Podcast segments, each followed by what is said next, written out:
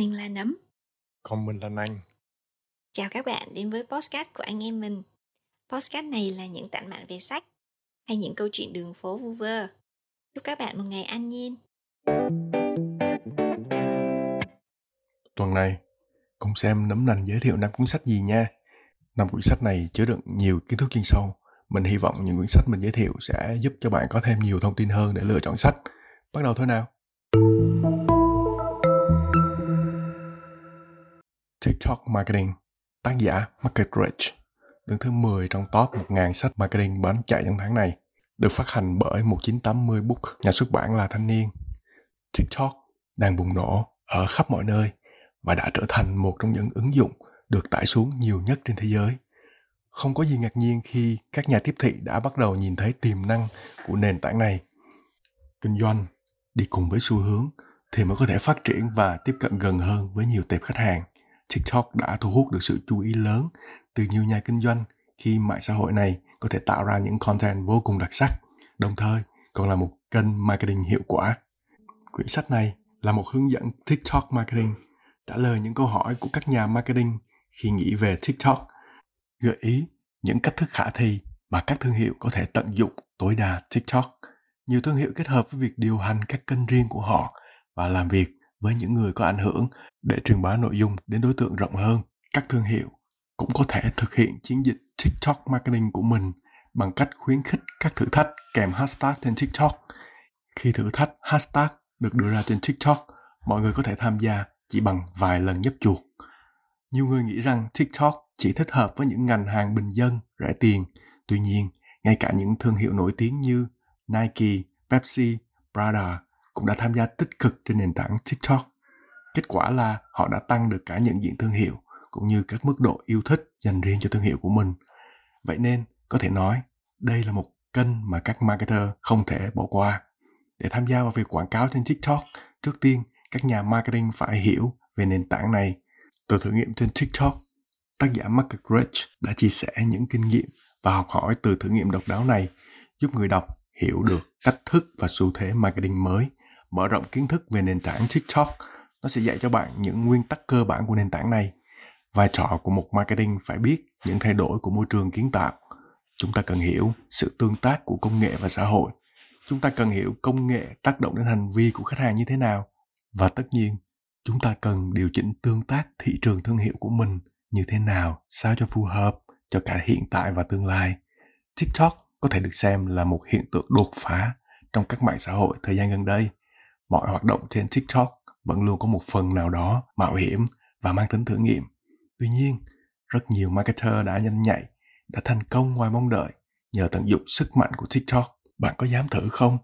Bất kể bạn là các nhà marketing hay sinh viên và ngành marketing hay ai đi chăng nữa, nếu muốn tìm hiểu về marketing trên TikTok, TikTok Marketing vẫn là cuốn sách dành cho bạn.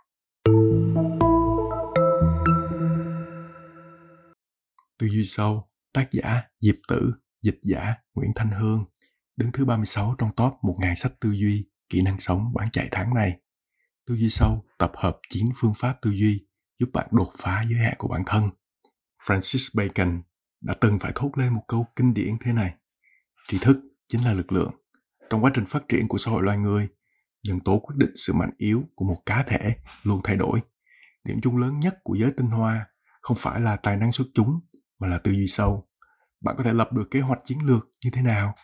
Bạn có khả năng tư duy để giải quyết các vấn đề trong cuộc sống hay không?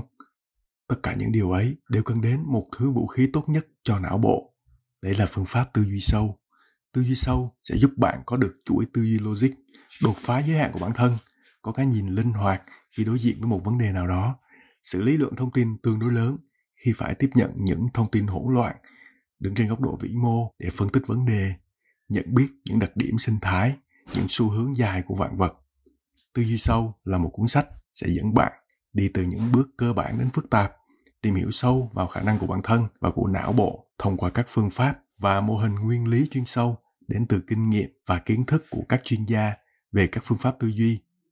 Hy vọng rằng bạn sẽ tìm hiểu rõ được hướng đi cho bản thân sau khi đọc xong quyển sách này.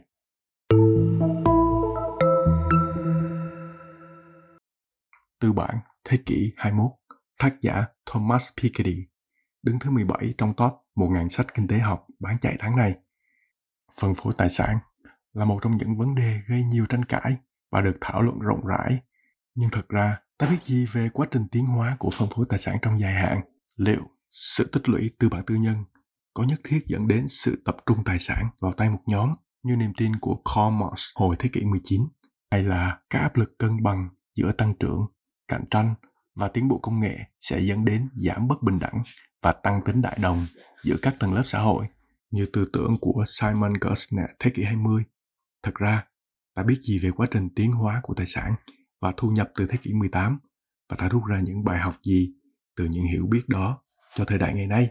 Đây là những câu hỏi mà tác giả cố gắng trả lời trong quyển sách này. Những câu trả lời ở đây không hoàn hảo và chưa hoàn chỉnh, nhưng chúng dựa trên những dữ liệu lịch sử và so sánh rộng lớn hơn nhiều so với những dữ liệu của các nhà nghiên cứu trước đây. Dữ liệu trong nghiên cứu này bao trùm 3 thế kỷ và hơn 20 quốc gia, cũng như dựa trên một khung lý thuyết mới. Qua đó, giúp chúng ta tìm hiểu sâu xa hơn về những cơ chế vận động căn bản của tài sản và thu nhập.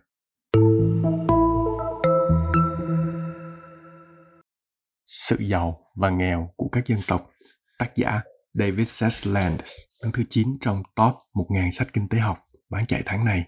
Công ty phát hành là Omega Plus, dịch giả Sơn Phạm và Vũ Hoàng Linh, số trang 888, nhà xuất bản là Tri Thức.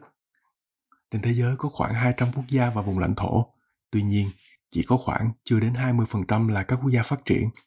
Theo báo cáo của Oxfam năm 2018, 26 người giàu nhất thế giới sở hữu khối tài sản bằng với tài sản của 3,8 tỷ người thuộc nhóm nghèo nhất. Người giàu ngày càng giàu hơn, trong khi người nghèo lại càng nghèo thêm. Vậy tại sao khoảng cách giàu nghèo lại lớn như vậy?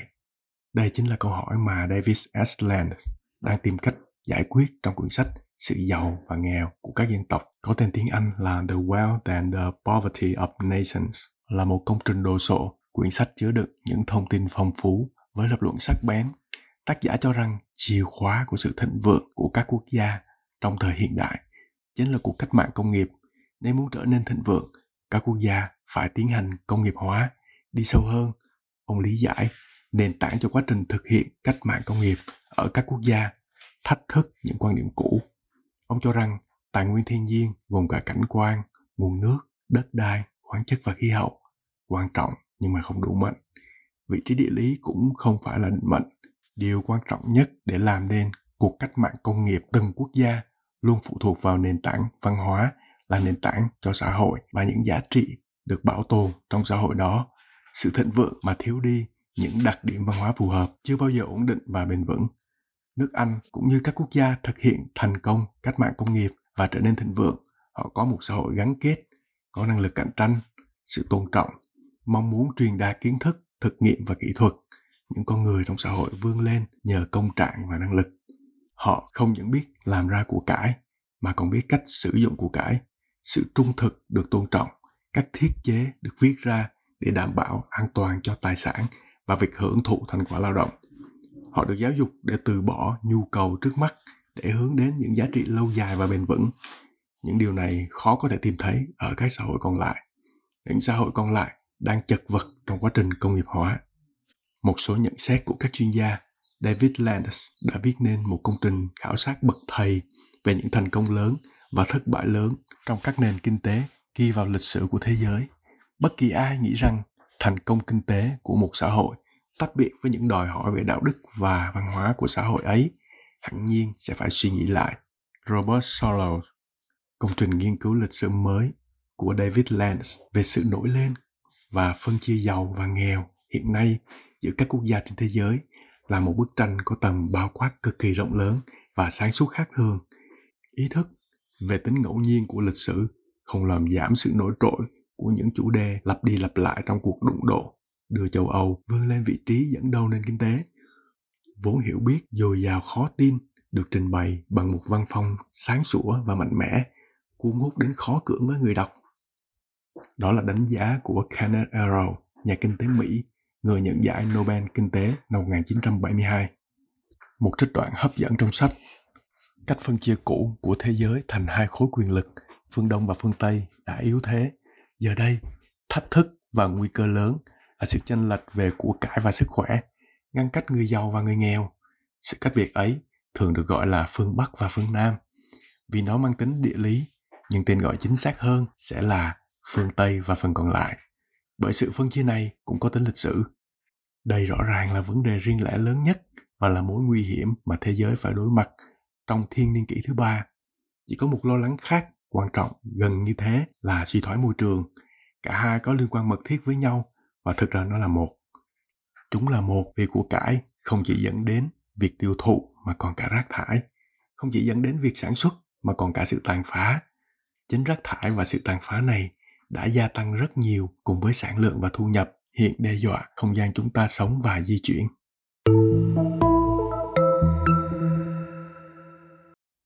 Quyển sách cuối cùng mà mình muốn giới thiệu đó là Lịch sử kinh tế học, tác giả Niall Kistany, đứng thứ bảy trong top 1.000 sách kinh tế học bán chạy tháng này.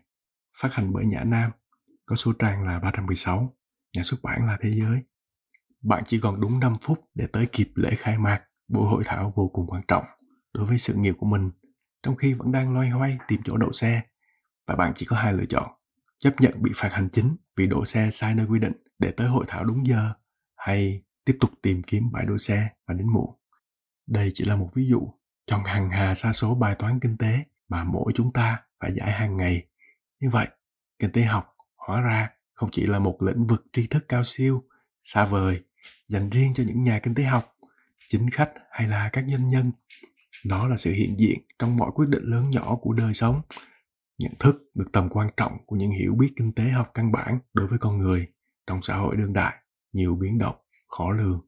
Niall Kistany đã trang bị cho độc giả đại chúng một công cụ sắc bén, hữu ích mà lại rất dễ dàng tiếp cận. Lược sử kinh tế học chọn lọc và trình bày theo trật tự biên niên những hình thái, học thuyết, vấn đề và quy luật kinh tế then chốt trong các xã hội phương Tây suốt mấy ngàn năm qua. Với một góc nhìn khách quan, cách diễn giải cuốn hút và những ví dụ minh họa rất sinh động, gần gũi, có lẽ không ít độc giả trong khi gấp quyển sách này lại, sẽ không còn muốn chuyển kênh khi chương trình TV tường thuật, một buổi tọa đàm của các chuyên gia kinh tế.